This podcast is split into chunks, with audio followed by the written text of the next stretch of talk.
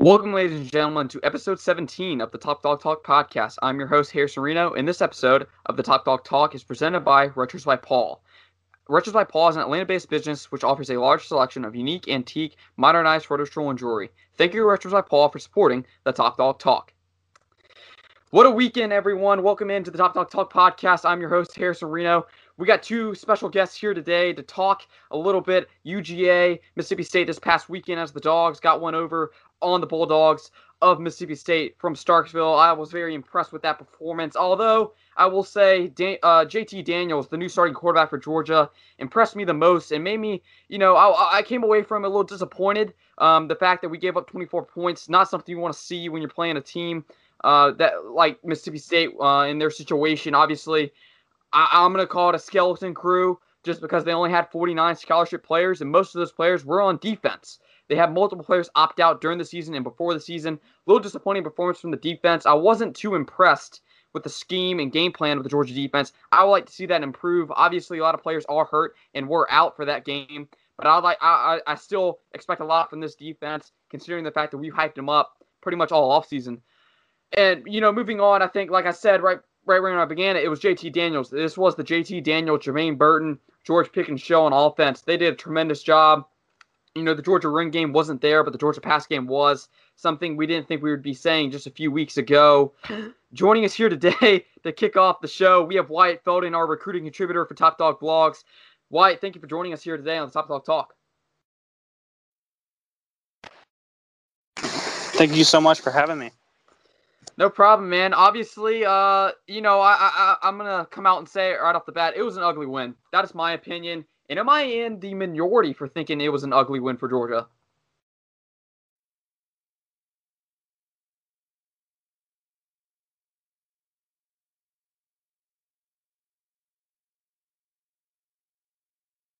Why that mute button?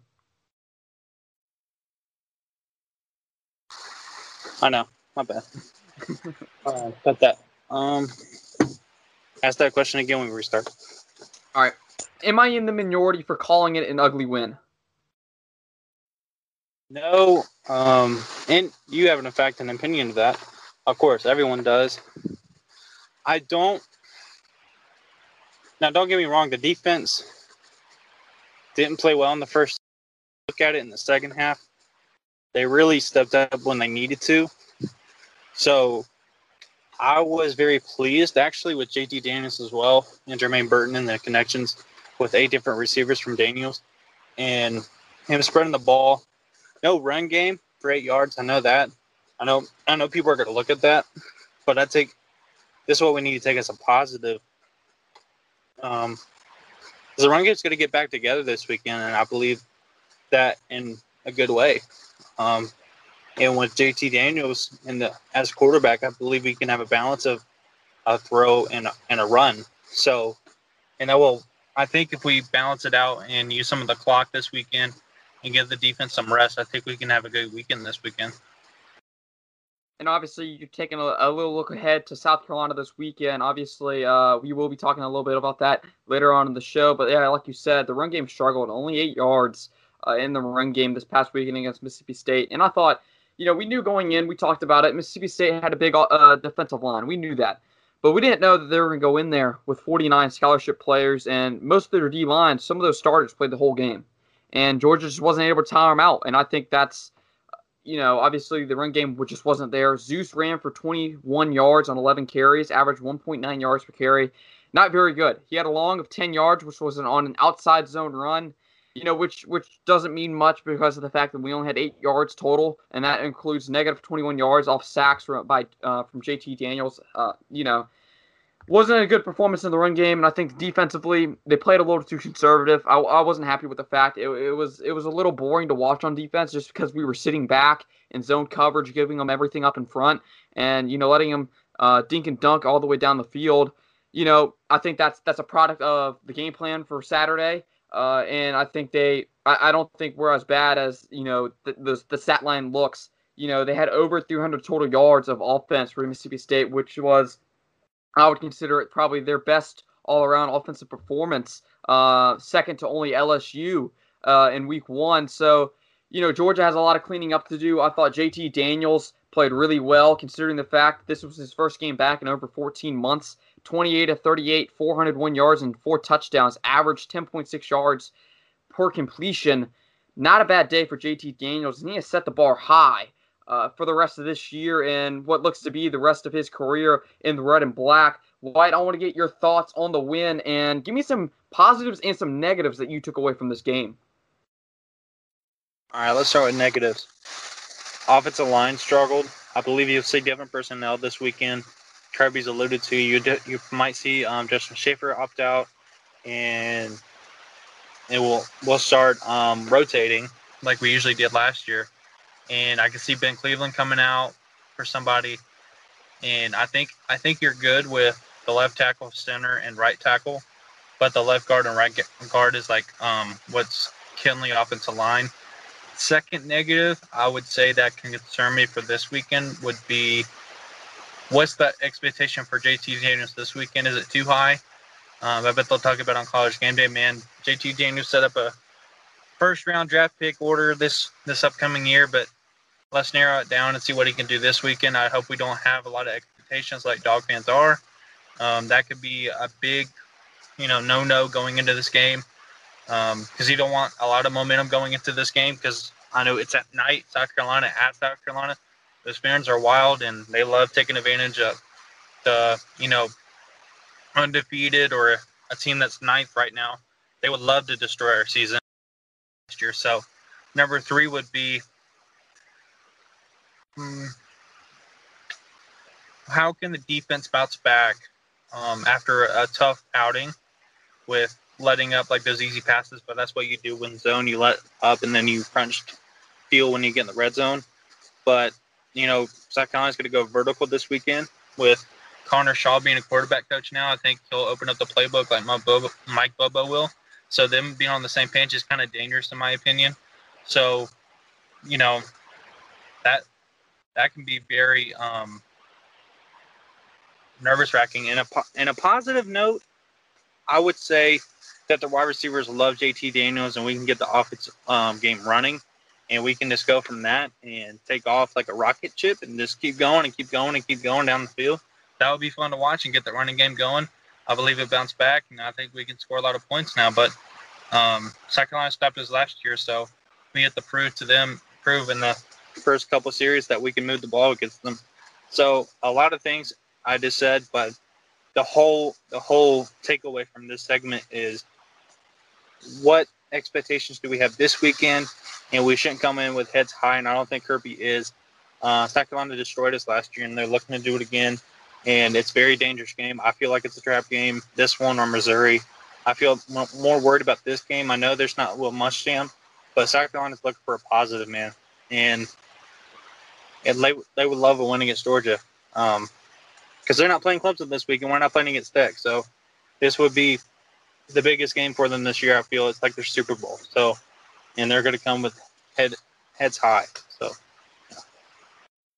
you know, I think uh, South Carolina, obviously, you know, the, the, every year they're they're a threat. No matter what their win loss record is, you know, it's always like you said, a trap game. No matter who you know who's better or who's worse, they can always get the better hand, um, get the upper hand, and I think we saw that this week with Mississippi State. You know, we, we kept them close, uh, a little too close in my for my comfort. Um, in my opinion, I, I didn't want to see us go out there and, and play a one score game with Mississippi State. I thought we were going to win by 10 to 14 points, and we didn't do that. I think the the scheme on defense was was soft. It was conservative. I was surprised that Georgia played like that. You know, we knew the formula going into this game. We talked about it, dropping eight in coverage and making them make throws downfield. But my thing is, when you have a freshman quarterback in, like Mississippi State did, you want to force him to throw the ball downfield and th- force him to make it, um, you know, really good plays down in coverage. Uh, you know, against the Georgia secondary, who's been, you know, primarily pretty good. Uh, one of the best units in the SEC, but they have not played like it in the last few weeks. I think we've struggled against the pass. We got to find an answer for that. You know, it looks like the play calling made it look like they don't have confidence in the secondary since Richard LeCounte went down. That's my opinion. That's what my takeaway is you know, the big positive for me was we found a passing game and we were able to win without the run game. You know, in years past, we wouldn't have won this game. Uh, that that's just a fact. You know, we wouldn't have had the passing game that we had this year. you know, the run game was kind of limited against South Carolina last year. And, you know, Jake Fromm brought us back. The offense got, got it together late in the game, you know, tied it, sent us to overtime. But in the end, we couldn't get it going. And, you know, the one time we asked, uh, you know, Rodrigo Blankenship uh, to, to, to bail us out one more time. You know, he just pulled it wide left, uh, and that's nothing against him. He looks like he's having a heck of a start of a, a, career in the NFL as a rookie. So, you know, Georgia Georgia has to find something out this week. We'll talk about that later. Obviously, you know, why I don't want to talk to you about this uh, before we transition to everything else. You know, what did Todd Monken do differently to contribute to this offensive output this past week? Hold it down. Great question. I don't think Todd Monken did anything different. I think he went into pistol and he made JT comfortable. So you saw first like couple passes, like short passes, and I told you all last week that he would do it. Um, short passes would open up the big passing plays down the field. I'm gonna keep this very short because it's like there's not much difference of what you saw against Auburn or Tennessee. It's the same play, and it's but when you have a quarterback back back there, it looks different, but it's not different because it's the same game. It's the same game plan, same game book, um, the same place. But when you execute the plays, it looks totally different, right? And that's what you see when you have a quarterback like Florida. Like, let me give you an example like Kyle Trask. If if their receivers didn't catch after the yards per carry or yards after catch, it would look totally different, right? So with the playmakers, when you get the playmakers involved and you have a quarterback back there, it looks totally different. But truth to the bottom wire is it's not different because it's the same place. Like you just don't go into um a next game and you're like, oh, we're gonna change the game book now, game plan. No, we we're gonna make it easier for the quarterback and we're gonna do what plays he loves and we're gonna go from there and see what we can do and and um they played a lot of cover zero, a lot of blitzes and packed the box, so JT just threw it over their heads and that's what they did and that's what opened up the game plan. So that's that's my takeaway. you know, and I thought the big difference was, like you said, execution. We talk about every week assignment, alignment, execution. You know, Brooks Austin called us out for our coach speak there when we talked about it. But uh, Georgia looked good this week. I want to see him come back on offense and, and really dominate. You know, I need them to dominate this week against South Carolina. I think Georgia plays well against South Carolina. It just depends on how we execute. And shout out to SEC StatCat on Twitter. Found them this past week they were been breaking down the stats uh, for uh, I think a year now, and they talked about uh, how Daniels has executed this week. You know, here's the tweet. Uh, quote. Start. We're gonna quote them here. Daniels might not have been money on each deep ball, but he has gave his he gave his guys a stab at it. Only one out of nine was uncatchable. That is 11.1 percent, which is substantially better than Stetson Bennett and Mathis's year-long clips. I think he executed the deep ball, and that really gave us some explosive plays. You know, we saw him early hooking up on some of these short, um, short core routes, uh, five to ten yard core routes to George Pickens, and George took him for 20 yards. You know, George did a really good job Saturday, first game back in a few weeks. I thought we executed well at the gate. Great game plan, like you said. It wasn't anything different. It was just execution was there, and Monken built the scheme to fit the players and personnel that we had. You know, one of those examples of that that Brooks Austin pointed out those pistol formations, that was not in the playbook. We didn't run that a lot, you know, in in in the weeks uh, leading up to this game. That was Todd Monken adapting to what his quarterback likes and what he's comfortable with. At, at USC, they ran a lot of pistol. They they ran the ball out of it. They passed the ball out of it. A lot of play action out of it. And Todd Monken took some of that uh, into his game plan this week and executed it. And I thought JT Daniels looked good. You know what went wrong in the run game this week? That's something that's very interesting. That from what I've seen, isn't talked about much in the media right now. So I'm going to touch on it because it looks like they're talking. Well, excuse me, I, I got my words mixed up. They're talking a lot about it, but it doesn't seem like there's too many solutions to what was going wrong in the run game from this past week. So, what did you see going wrong in the run game? I think one of the things that stood out to me is Mississippi State kind of did well of you know their big linemen. They they kind of they disguised some of their blitz packages. I, I thought they did a really good job of that. Uh, you know, Aaron Brule, I think is how you say his name, a former Georgia commit, did a really good job off the blitz. I thought JT did a tremendous job dodging and evading the pressure um, and getting that pass away. I think it was to George that play, that tremendous dot that he, you know, just dropped right in George's hands, and George couldn't come down with the catch in the end zone. What did you see going wrong in the run game, and where does Georgia improve? Great question. Another, another great question. I mean, let's talk about it. So when Georgia was running in the beginning, you were you were getting plays after it. Um, you were, but I think what what changed was the stunt and the dives at their feet and being quick off the ball. And Trey Hill got eaten up, Justin Shaffer got eaten up, and Mick Cleveland got eaten up because Mississippi State's an athletic team, and I think coming out of the game, Mississippi State was 25th in the country in rush defense. So, and they gave up two touchdowns in the as a rushing touchdown. So, it's not a foreign language that Georgia can't run because if someone's good at taking away the run, then that's what they're going to do, and that's their game plan. But all they had to do is take away the pass, and that's what they wanted them to do is pass it. Now, and that's what they did. They took away the run game, and they were going to win if Georgia didn't pass enough yards or pass touchdowns. So, give JT more credit to that. But I give totally credit to Mississippi State's defense. Um, that's nothing to take away from it, really, to be honest with you. No excuses. You have to execute and block better. I mean, it's. I mean, there's holes in the in the line, and you're just shooting the gap, and there goes two or three yards lost. Uh, you can see it on film the next day.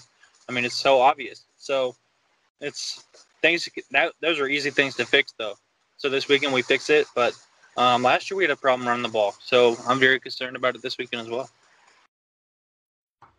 You know, I, I watched uh, the tape back. You know, our friend Brooks Austin always says, "Grind the tape." You got to shut up and grind the tape, and that's something I did this week. And I, I really, it was a, it was three. It took me three hours to watch the whole game again, and that game was only from what I watched. It was only two hours and like thirty minutes. Um, you know, really just going back and, and rewinding every play and just looking at, you know, where what what, what mistakes were made. And I thought uh, just from my opinion, the interior um, line did not play well. Um, I, I, think that that contributed to it. I think we were kind of late when we were pulling guys. Uh, something that we've seen a lot this year. You know, when when we pull people um, in in the run game to go make blocks, they haven't always got there on time, and it's kind of hurt us. But you know, we haven't been able to hold our blocks, and that, that's something I saw Saturday. And it looked like this Mississippi State defensive line gave us a big fight. So credit to them on that. And you know, a lot of credit to them because they brought 49 scholarship players. The limit was 53. They said, screw that. I'm going to come down to Athens and let's try and upset the dogs. And they almost dang near did it. So credit to them. You know, we talk about how Georgia may not have executed in the run game, but you got to give credit to these guys. They did a really good job in the run game. And, and that's something that I'm worried about. Um, you know, down the line is if we can't run the ball, then we're asking JT Daniels, who was 14 months removed from a torn ACL, to make our plays you know, to make those passes downfield each and every week. And, you know, there's not a lot of film on him uh, other than this past week. So defenses are going to start getting more film on him uh, for next season, depending on whether or not he comes back, which leads me into my next segment. You know, I saw an article today from CBS. It was a mock draft. They had JT Daniels going in the first round of the Chicago Bears. Wyatt, from what you saw Saturday, do you think JT Daniels, if he continues to play like that, does he leave uh, for the NFL draft? no. Um, that's a joke. I mean, that's that's totally like, you know. But I mean, I totally respect um, reporters. Um, Chicago wouldn't be bad. Chicago already has a quarterback. Um, but I mean, to your question, no, I don't see him leaving unless he puts 1,200 yards and 12 touchdowns and no interceptions or something like really crazy, I could see him going. And that's what our questions were in the beginning of the season. If he had a great season, would he leave? Yes, he would. Um, but with four games, I don't think he's going to leave. But, you know, this is my hot take for later, but we can address it now if we don't get to it. You know, Georgia's ranked ninth in the college football playoff. It will be, I'm going to make Florida people really mad. Um, but, you know, us Georgia fans and us South Carolina fans would love to hear this. Um, let's talk about it. So Georgia is ninth, right? Florida is sixth. Cincinnati, Northwestern's in front. Northwestern's probably going to lose to Ohio State. Georgia moves up. We continue to win. Then if Cincinnati loses to UCF, which I can see in the and when they play the conference championship, and I think UCF will win that game. Um, so and then Georgia's seventh. Bama beats a tar off of Florida. That pushes them back even further. Georgia jumps Florida, and Georgia has a better bowl game.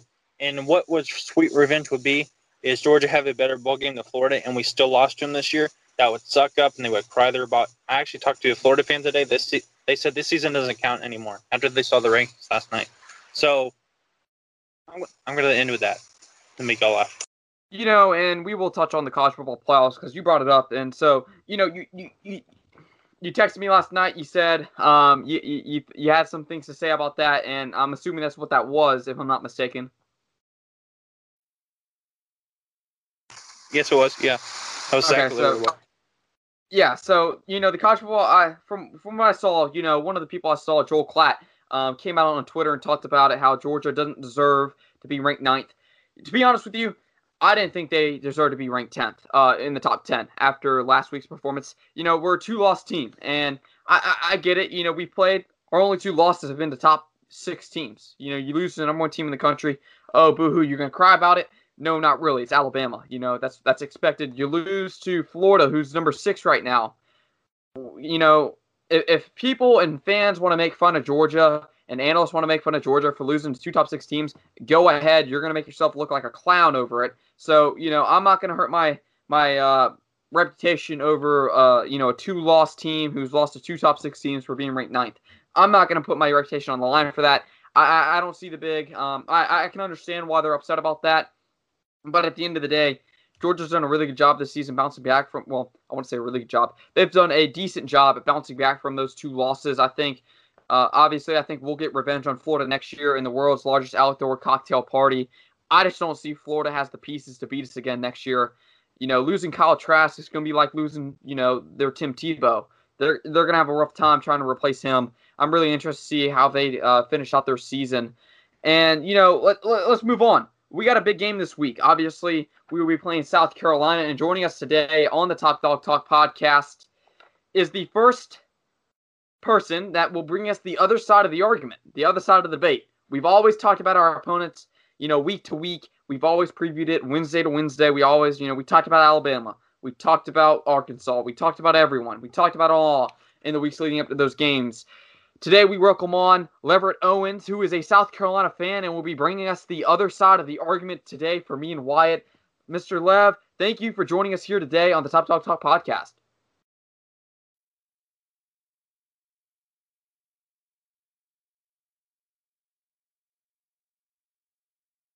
Mr. Lev, the mute button. You there? Yes, we are. Welcome into the Top Dawg Talk podcast. Uh, Thank you, Harrison. I appreciate you having me today and uh, allowing me to hang out with you and Wyatt, two two big bulldogs. Um, just uh, you know, it's um, it's a I have a lot of respect uh, for the work that you're doing, and, and you're doing a great job. And uh, and I again appreciate you having me on today.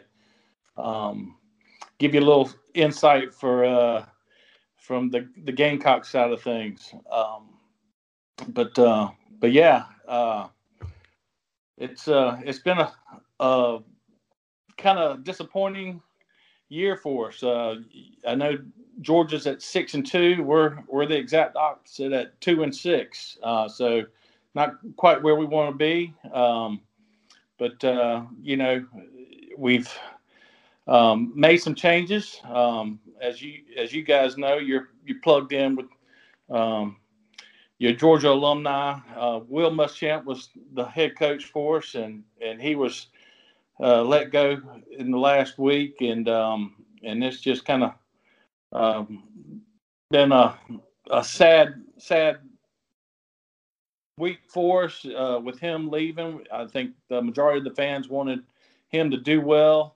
Uh, didn't work out, um, so we've uh, moved on. So here's the exciting part. You know, uh, another Georgia grad is is the interim head coach for us now uh, with Mike Bobo. Um, we're excited uh, to have him finish the season out for us and and see where things things go. Um, so uh, you know that's that's kind of where we are. Um, uh, with the season today. Uh, last week we played Missouri, um, which was a, a tough game uh, for us. Uh, we came up short. Um, we uh, Collin Hill, which has been the starting quarterback for us uh, for the whole season.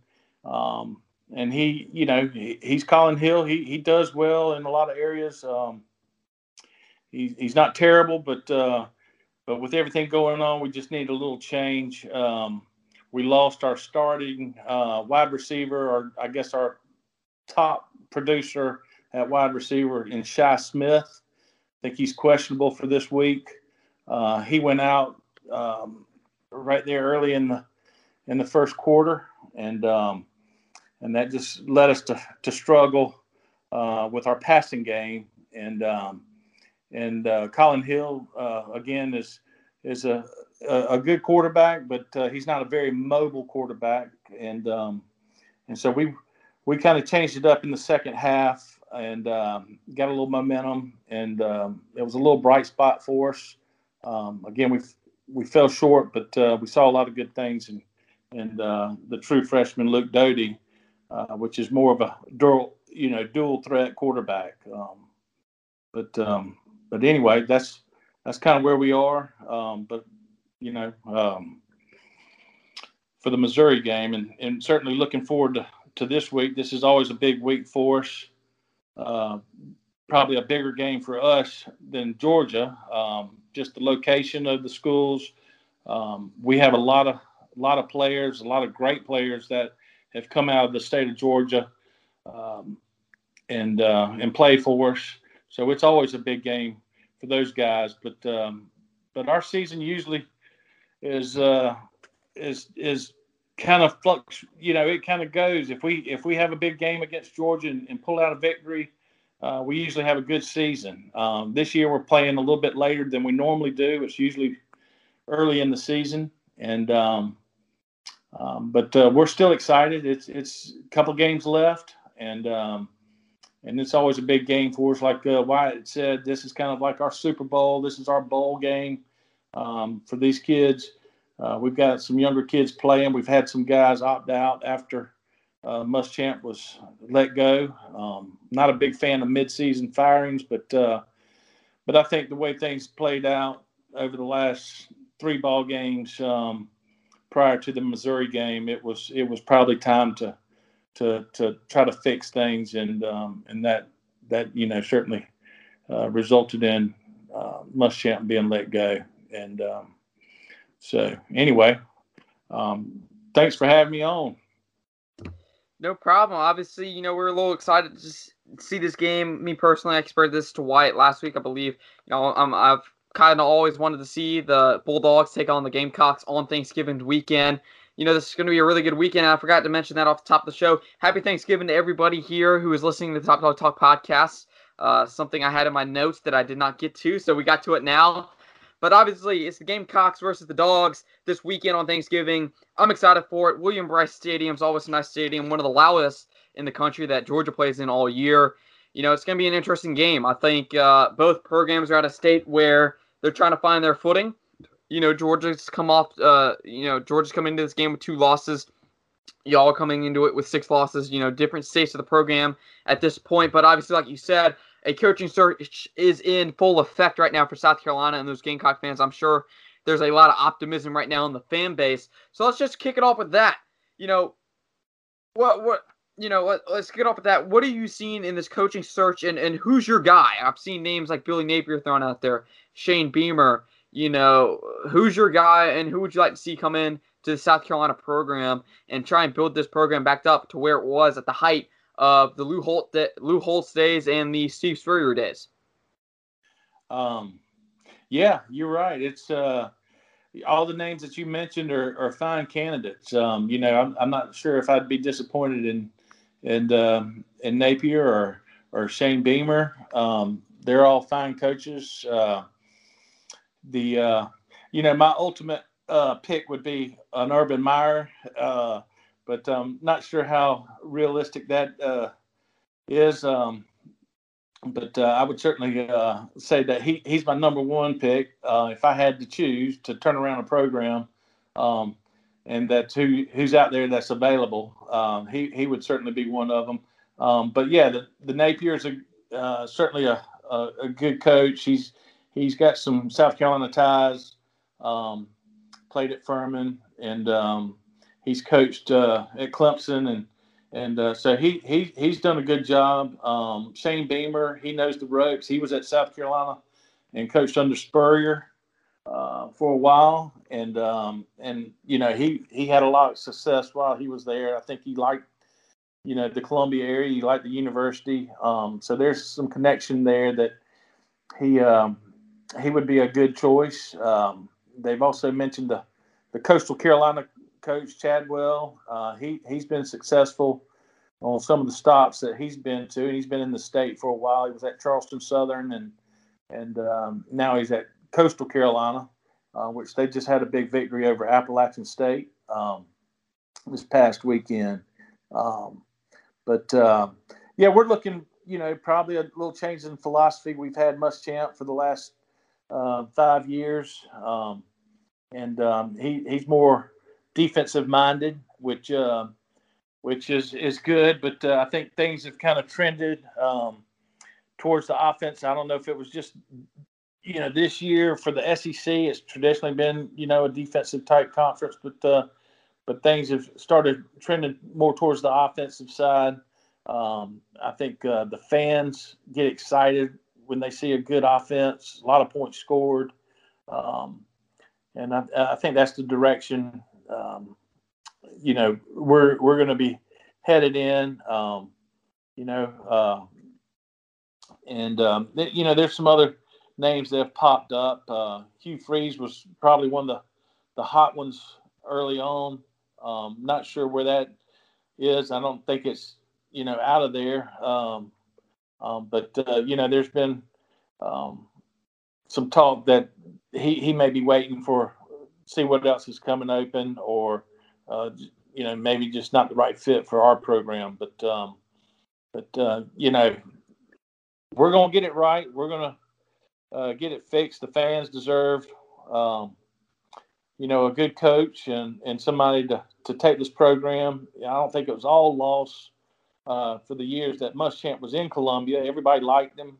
Um, I think he's a good guy. He did a lot of good things, uh, and he and he and he does a lot of things right. You know, he, he's um, um, likable. The players like him the um, fans wanted him to do well. It just didn't work out. But uh, um, you know, we're we're excited with the search, and uh, we're we're excited about this weekend. Um, and uh, you know, I don't know if um, you know things work out. You know, Bobo's hat is in the in the ring there for a possible uh, shot at it, but um, but you know, there's there's some other names out there that uh, are floating around that um, certainly would be good choices for us. I think out of the candidates I've seen, I you know obviously with him being a, a, Georgia alum, I'd like to see Bobo get another job. I think Bobo has tremendous potential as a head coach. I think he made a mistake of leaving the SEC and going, uh, you know, Colorado State. You know, he has no ties up there um, from my recollection. I just think he made a mistake going there, so I would like him to stay in the SEC and you know maybe get another shot at a head coaching job. You know, down the road, I thought South Carolina would be a, a pretty good job for him. But you know, the thing is, and this is what I heard is you don't go to be a coordinator at a place where you want to eventually become a head coach. And apparently, from what I heard, Nick Saban told Kirby that when Kirby was offered the defensive coordinator job years ago under Mark Richt. Um, he said Nick told him, you know, if you go there, you'll never become the head coach at Georgia. Uh, it might take a few more years than you would want it to, and I think that's the best advice that Nick Saban ever gave Kirby Smart. You don't go to a place where you want to become a head coach one day. You don't go to be a coordinator there, and you know maybe Bobo was hoping that he could go help out his friend uh, Will Muschamp and kind of turn around that program, get their offense going, and then maybe Bobo would have a job opportunity somewhere else. You know, obviously, I'm, I'm really excited for him, and I think this is going to be a good matchup Kirby versus Bobo, something we've never had. And also, this is going to be, excuse me, this will be the first chance we see Bobo back against the Dogs um, since he's left us as the offensive coordinator just years ago. So let's move right on into it. You know, obviously, if you had to give us a scouting report, who should the Dogs be looking for? You've already mentioned game, names like Shi Smith, obviously being one of those you know dynamic receivers. I, I watched tape of him. You know, you can line up in the slot, line up outside. He does a really good job and gives opponents a lot of problems. What is your scouting report on your Gamecocks this weekend? Yeah, obviously, if uh, Shi Smith's able to go, he's he's he's he's the one to look out for as as far as the wide receiver position. Um, you know, we we talked about Collin Hill. Um, you know, he he does a a good job. Um, but then uh, the second half of the Missouri game, Bobo decided to, to, change it up a little bit, and a lot of it was because um, you know Shi Smith was out, and, and we really don't have that second go-to wide receiver. Um, but uh, we had some guys step up in the second half. Um, we had Nick Muse to tight end. He he made some big catches. Um, um, Adkins, uh, Legette, um, Vann, some of those guys uh, need to step it up on the in the wide receiver area. Obviously, Luke Doty came in and ran the offense in the second half, um, and he proved uh, that you know he was ready to play. And um, in hindsight, you know, probably should have had him playing, you know, before last week. Um, but you know, coaches have their reasons. Um, but uh, he, he he's a he's a mobile quarterback, and he and he was able to uh, extend plays with his legs. Um, he reminded a lot of a lot of us reminded me of um, we talked about Connor Shaw, which was a one of the best quarterbacks to ever play at South Carolina. He's a Georgia boy, um, and uh, and he's and he's been promoted to uh, quarterbacks coach, um, and so he's helping Bobo with that. And um, and his style was, if if you know and remember Connor Shaw, um, he he was a mobile quarterback, and um, you know he he could throw the ball, but he he could also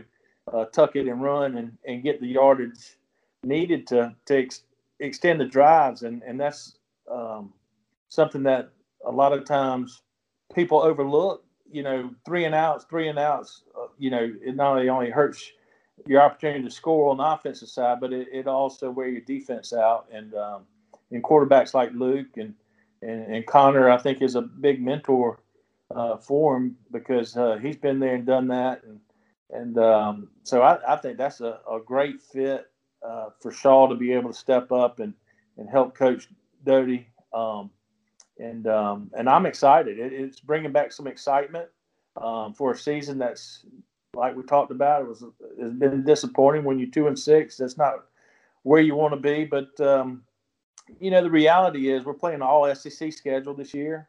Um, at the beginning of the year, the experts predicted three to four wins. Uh, so you know we're not too far off of that mark. I, I felt like last week we let one slip away, um, but it was a it was a crazy week for us. We we had some changes going on, and and some of the players that uh, that uh, that you guys remember last year that um, had a big game at the at the U.S. you know South Carolina Georgia game uh, have opted out uh, and aren't playing this this uh, since Muschamp was let go. And there's different reasons. It's not solely because they were upset with the the uh, firing of Muschamp, but I think that um, they all liked him and looked up to him. So it, it, probably had some something to do with it. But um, but back to uh, some other players to look out for.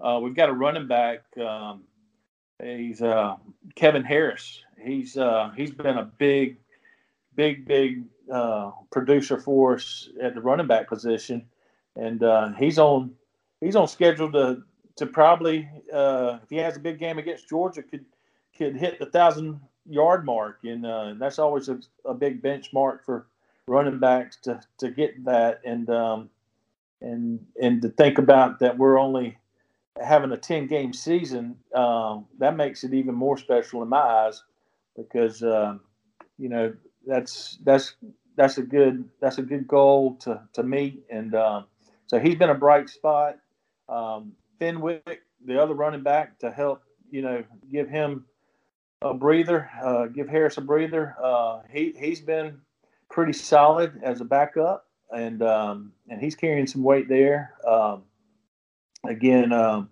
on the defensive side, I think that you uh, have our you know linebacker in Ernest Jones. He he's somebody um, when you're on offense that you need to you keep your eyes on, um, and uh, a couple other guys with uh, um, the de- on the defensive line. Keir Thomas had a big game. Um, he's been coming on pretty strong, and several other guys, uh, you know, they've they've they've stepped up. But uh, last week it was it was it was one of those weird weeks with some of the guys opting out. We we were playing a lot of younger guys. Um, they seem to have stepped up. I don't know, Bobo, you know, has talked to them and and they've really come together, you know, as a as a team. And I think that's a big part of college football is playing as a team. Um, you, you, may not always uh, have the the best athletes, but if you can on a given Saturday play together and and uh, lay it all out there, you know, sometimes good things happen. And uh, and that's what I'm hoping for uh, this weekend is that we can pull something together like we did last year. Uh, you know, Georgia has a great team, great program. Uh, there's no reason why um, you guys should have lost to us. And then, you know, some breaks here and there. You you win that last year. Um, we we kind of need that to to happen for us again. Need some help from the Georgia side um, to to help us, you know, come out on the on the top end this weekend. Um, so it, it's, it's going to be interesting. I know you guys uh, are excited. Um, it's always a big game for us, and uh, and looking forward to another big game this this weekend. You know, and you brought up some really good players there, and I've, I've watched this game. I've, I've watched South Carolina uh, over the past week and see what they got. And you mentioned a guy that I'm really high on after after watching him for a little bit, Kevin Harris. And and Wyatt, uh, I don't know if you know too much about him, uh, but he's a he is from he is a Georgia kid, Hinesville, Georgia. Went to the Bradwell Institute for high school. He's 5'11", 229 pounds. He's a power back, and not only that, he runs low to the ground. And I, I really like him. He can bowl you over. He can make you miss. Uh, why have you do you have you had the chance to look up Kevin uh, Kevin Harris? And uh, you know, if you have, what are your thoughts on Kevin Harris? I, I thought he was a pretty good back. South Carolina doesn't have um, a talent problem. I don't think um, South Carolina has really has talented uh, wideouts, uh, running backs. To your point, Kevin Harris is a beast. Um, you also have a running back that won't play this year, but you have also have like a running back like him in the in next year. And I think South Carolina's building something there, man. And I don't know what's missing. Um, that might be, you know, a question that we answer down the road. But you know, South Carolina doesn't have a talent problem. I don't think they really do. I think they just need coaching and execution, and I believe when you get that, you can do a lot with it. Because Steve Spurrier didn't have like really, really talented players, but he made them better. So he coached them up. So he didn't get like the high like. I know he got like Clowney, Alshon Jeffery. I know he got Connor Shaw. I know he got like really talented kids, but when really they give develop these kids. Yeah. Huh?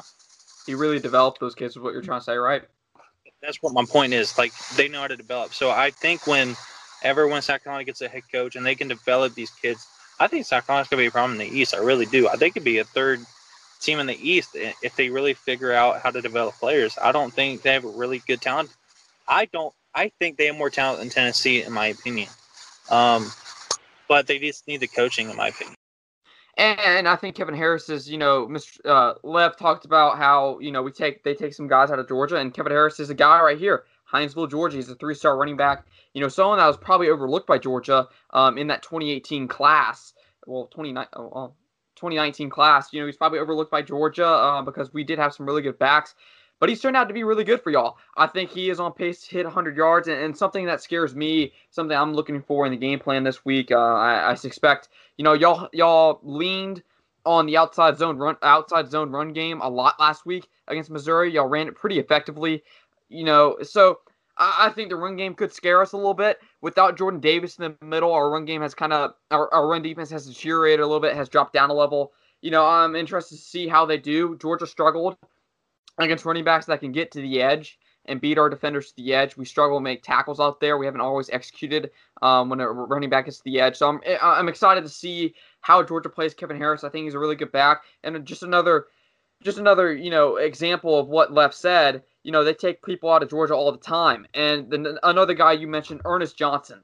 He's from Waycross, Georgia. Went to Wade County High, Ware County High School. Another three-star that's developed. He was a part of the 2018 class. He's developed. He's an all-around tackler for y'all. He stops y'all in the. He helps y'all in the run game. Helps y'all in the pass. I really like Ernest Johnson. You know, another guy that was probably overlooked by Georgia. You know, he's a junior. Uh, did a lot of good things against Tennessee. I, I think he's a volume tackler. Um, in my opinion, he is your leading tackler with 85. He has a sack, a forced fumble, and a fumble recovery. Recovery. And then one more guy that I want to bring up, Kingsley uh, Enagbare. Um, I, I don't know if I said his name right. Um, you know, he has six sacks, and that's the reason I wrote him down. He has six sacks, and he plays among plays along that defensive line. Who, like you said, to your credit, uh, off the air, isn't really a big defensive line. You know, but they've done a really good job getting after a quarterback, I think, in my opinion. What has your thoughts been on this defensive line, and what can you tell us about not only the defensive line but the offensive line?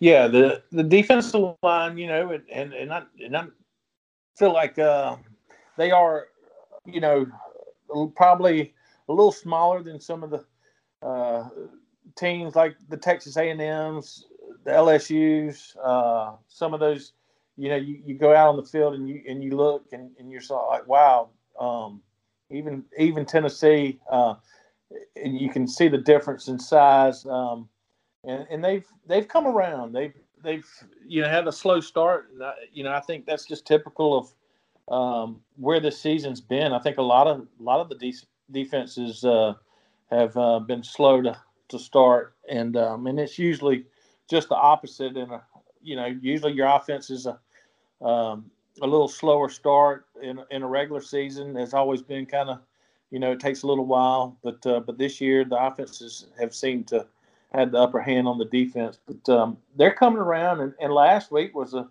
um, once the offense got some things going, uh, and and was able to, you know, keep some drives going and let these guys get off the field a little bit more. Uh, they stepped it up, and um, um, you know, and they they've been able to get at, after it. I, I, agree with what Wyatt said.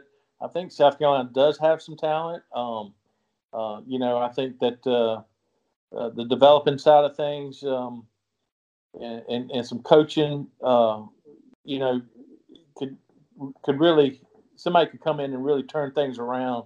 Um, it's hard to put the finger on where the fix needs to be, um, but I, I, think he he may be uh, right. And I think that, um, you know, like I said, I think Muschamp did a lot of good things uh, over the years that he was at South Carolina. I don't think it was a complete loss.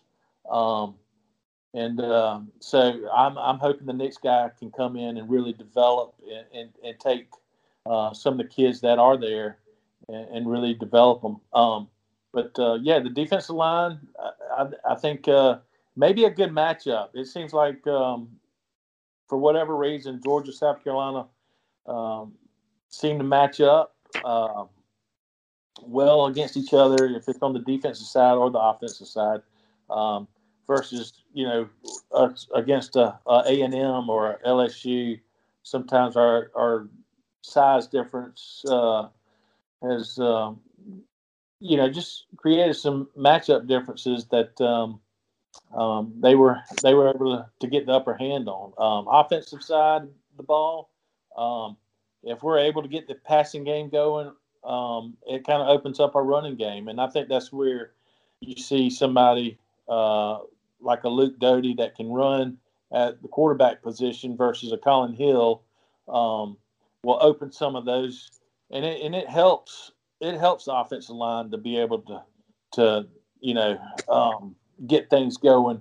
Um, when you can, you know, get into a groove and keep the chains moving, and, and Doty offers that. You know, I think that's uh, um, a position that, uh, especially in the SEC, I think that uh, you have to have a quarterback that can tuck it and run, and and, and keep the, uh, you know, keep the keep the chains moving, and, and um, you know, it's. Uh, you know, when when you don't have that mobile threat, uh, teams can line up and stack the box and, and really come after you. And that's what they've done with Collin Hill once once they figured, you know, the passing game wasn't working. Um, they they really put the pressure on, and, and somebody like a, a Luke Doty can can maybe keep the defense a little more honest. He's going to have to produce. Uh, you know, he's going to have to be able to throw it as well, and I think he, I think he can. Um, I think that comes with the experience, but uh, but I didn't think he uh, was certainly, you know, out of sorts. I, I think he handled his play time last week, and uh, and I'm excited to see what he can do this week. But uh, but those are the keys. You know, Harrison. You know, wins and losses. It, it's who controls the the offense and, and defensive line, and if you can, you know, control that the line of scrimmage, uh, you're gonna you're gonna see that good things happen. Um, yes, to your point of that with the defensive line, I I'm looking at the stats as Harrison was put in the notes. Y'all's defensive line in the front eight, the front six is very deep. Um, y'all have very good stats up there. And what the problem was last week was the Georgia offensive line. So South can find out a game plan to interrupt that rushing game and um, sack and give JT Daniels like not even flat footed and make him like you know unbalanced, you're you you can be looking at an upset this weekend because I'm seeing the I know you lost your corners. I know I know that could be a problem. But looking at your stats, your linebacker is really, really good with the most tackles and probably the SEC with 80 tackles in the SEC. That's a lot. I mean, in the front six, I think there's a problem in what Georgia, what Mississippi State did last week, and I think South Carolina's going to do the same thing. And I think if you can have some momentum on offense and like keep Georgia off the field, why not? Why why not say you can't win this weekend? You know, and it's at night. I'm going to keep saying it. It's at night. This stadium right. Yeah. stadium sucks.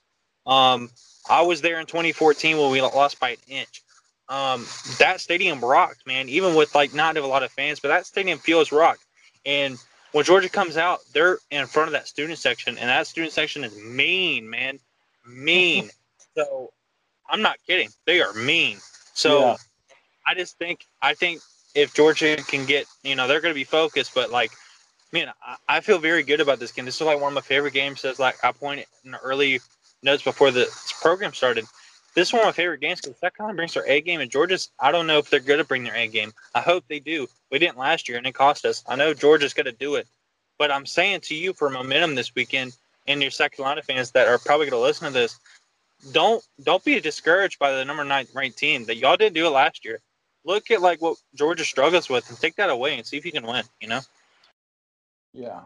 No, I I agree. I think um and, and you touched on uh Daniels uh you know his his long ball uh you know he was able to connect on that. And, and that's that's uh one thing with uh some of the the more experienced guys opting out uh kind of hurt us uh certainly against uh, Ole Miss. Um of course they were there then but uh but um, you know if he if he can get hot and, and connect, um, that's that's going to be a, a, a, big But uh, we're excited. I, I, agree with you. It's always a big game for us.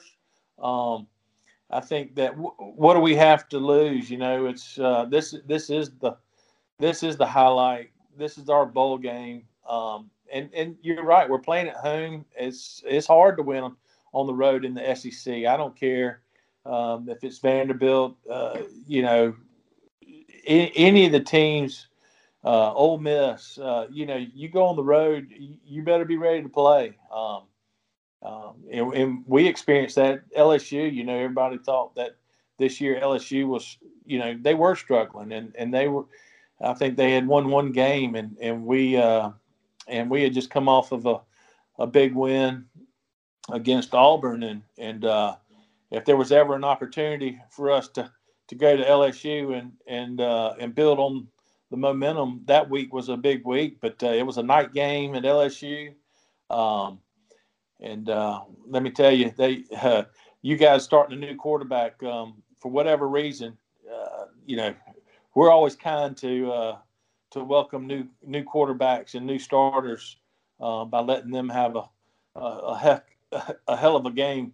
And um, the LSU quarterback had a, a, a, great game. Of course, we made some mistakes and helped, but um, but that game kind of got away from us. But it, anywhere, any anywhere uh, on the road in the SEC is a tough tough place to, to be and, and and and come away with a victory. So um, excited. I, I agree. This this game has always been a big game since you know uh, being a South Carolina fan for for many many years, uh, dating back to uh, the early '80s. Um, I know Harrison and you guys have had uh, some of those guys come on the the podcast, Buck Belue, and, and some of those guys. Uh, you know, I was watching last night the um, the Georgia uh, Notre Dame Sugar Bowl, and uh, watching Herschel Walker. But just to think of another guy running back that was a beast for us, that was a Heisman winner, and George Rogers, and he was out of Duluth, Georgia. Um, and that was a heck of a game uh, that we ended up coming up short uh, on that one. But um, but man, it's it's it's a good week. We've had some big wins, um, um, and and it usually certainly uh, helps make our season. Of course, this year it's a little bit later in the season, and our season's at two and six. Uh, so, uh, but it's always good to finish strong, and uh, and I agree, Wyatt. I, I, think it's a it's a good opportunity for us. But uh, you know, I expect the Bulldogs to be ready to play. Kirby Smart's done a, a great job, and um, and he'll he'll have them ready to play. So it, it won't be any easy easy uh, game for us. Um, but um, but yeah, I'm excited. You know, we are approaching the one hour mark. Uh, this will be the longest episode of the Top Dawg Talk podcast, and I've purposely kept it going. Um, we've had some really good conversations with the show, and we're going to have two more things before we wrap it up. And if you have made it this far, please make sure to subscribe to the Top Dawg Talk podcast, share it with your friends, and make sure that we can get as many people listening to the show because I really enjoyed it today. You know, and, and also rate it five stars and leave a review, and you may just be able to come onto the show in the future. So, one of the things I want to point up, point out, we talked about Will Muschamp, we talked about Mike Bobo, we talked about this coaching search here's something I I think Muschamp does really well is recruit, and you know maybe he's developed some talent. We've uh, you know we've pointed out Kevin Harris, Ernest Johnson, both former three stars from the state of Georgia. He's developed them. His his staff has developed them. Now here's the thing: he went 75 at Florida in 2014. Was fired that season, I think midseason, uh, and DJ Durkin replaced him uh, as the interim head coach. They went seven and five that year. Jim McElwain came in, went ten and four his first season. I think that's something where this next head coach can benefit from is the talent that he's leaving behind. He, he recruits pretty well. He's known as a you know a defensive mastermind. He does a really good job on defense. Hasn't really been able to put together an offense. So I think you know looking for an offensive head coach and finding a guy who's not only an offensive head coach but he's a talent evaluator and he's a developer and he can recruit and continue to you know strengthen the ties that Muschamp has formed uh, with some of these recruits in the state of Georgia, you know South Carolina, wherever you all recruit, you have to make sure you keep those ties strong, especially locally in South Carolina, to make sure you can recruit your state and really lock down the borders. You know Georgia just pick, went in uh, the border to South Carolina and picked out a really really good four-star defensive tackle, uh, Tyrion Ingram Dawkins. You know one of the best ta- uh, defensive tackles in this craft, dra- um, not draft uh, recruiting class. I'm really excited to see him play. He's from Gaffney, South Carolina, one of the top programs in the state. You know, you got to continue to lock down the borders in South Carolina and really recruit well.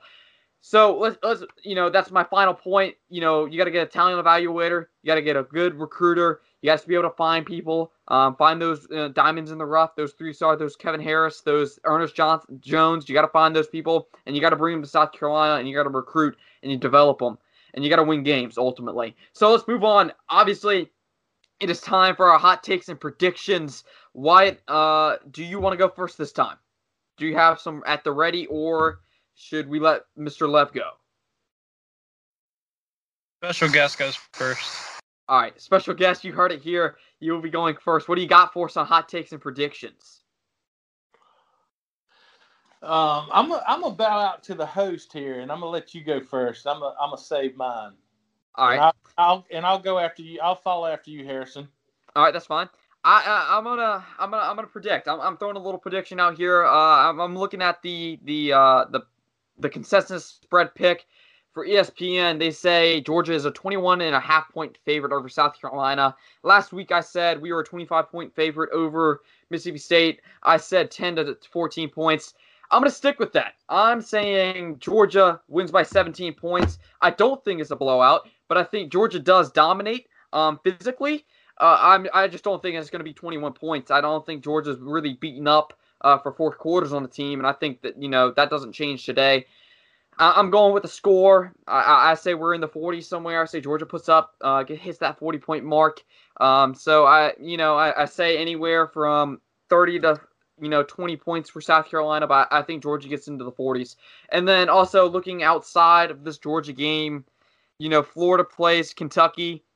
Uh, you know that's that's a tough game. And also I forgot to mention Nick Saban tested positive today for the coronavirus. He has mild symptoms. Obviously, this has happened before, but he, you know, didn't show any symptoms and was able to get negative tests four in a row to be able to coach against Georgia. He is out for the Auburn game as of right now. I say I'm not going with an Auburn upset. I know many people want to. Bama's a 24 and a half point favorite. I say Bama wins a close one. I say they win by seven points against Auburn in the Iron Bowl. A really good game, and that's my my look for you know prediction for Georgia and for an outside game. Mr. Lev, you are on the clock. Okay, Harrison. Um, appreciate it, and uh, I've enjoyed uh, being on on with you and Wyatt tonight. Um, you know, as a as a Gamecock, I can't I can't pick against my Gamecocks, so um, I, am gonna go with uh, you know South Carolina pulling the upset. Um, and uh, after watching, this is where the, it gets interesting. After watching the uh, the uh, Notre Dame Georgia uh, Sugar Bowl last night. Um, I think the uh, the final count for that was seventeen ten. Is that right? Sounds about right. Do you remember that game? I, I don't have the final score in memory as of right now, but that sounds about right. Okay, well that's that's my pick for this weekend. I think it's going to be a um, a low scoring uh, ball game and uh, and I'm going with South Carolina uh, 17, Georgia 10. And I just checked it. That that is on the spot 17-10 for the Georgia Notre Dame game. Uh, that that slipped my mind for a minute, but I, I knew that sounded about right. 17-10. And do you have a prediction for outside of this game? Um, outside prediction. Um, uh, I'm gonna let Wyatt go ahead and uh, make his predictions, and um, and uh, and I'll come back with my outside prediction. Mr. Wyatt, you are on the clock. All right, uh, I'm ready to let Kirk Herbstreit on this. Usually, I bring a lot of positivity, as people know tonight, uh, about South Carolina. But you know, at the last minute, Kirk always changes his mind at the last minute.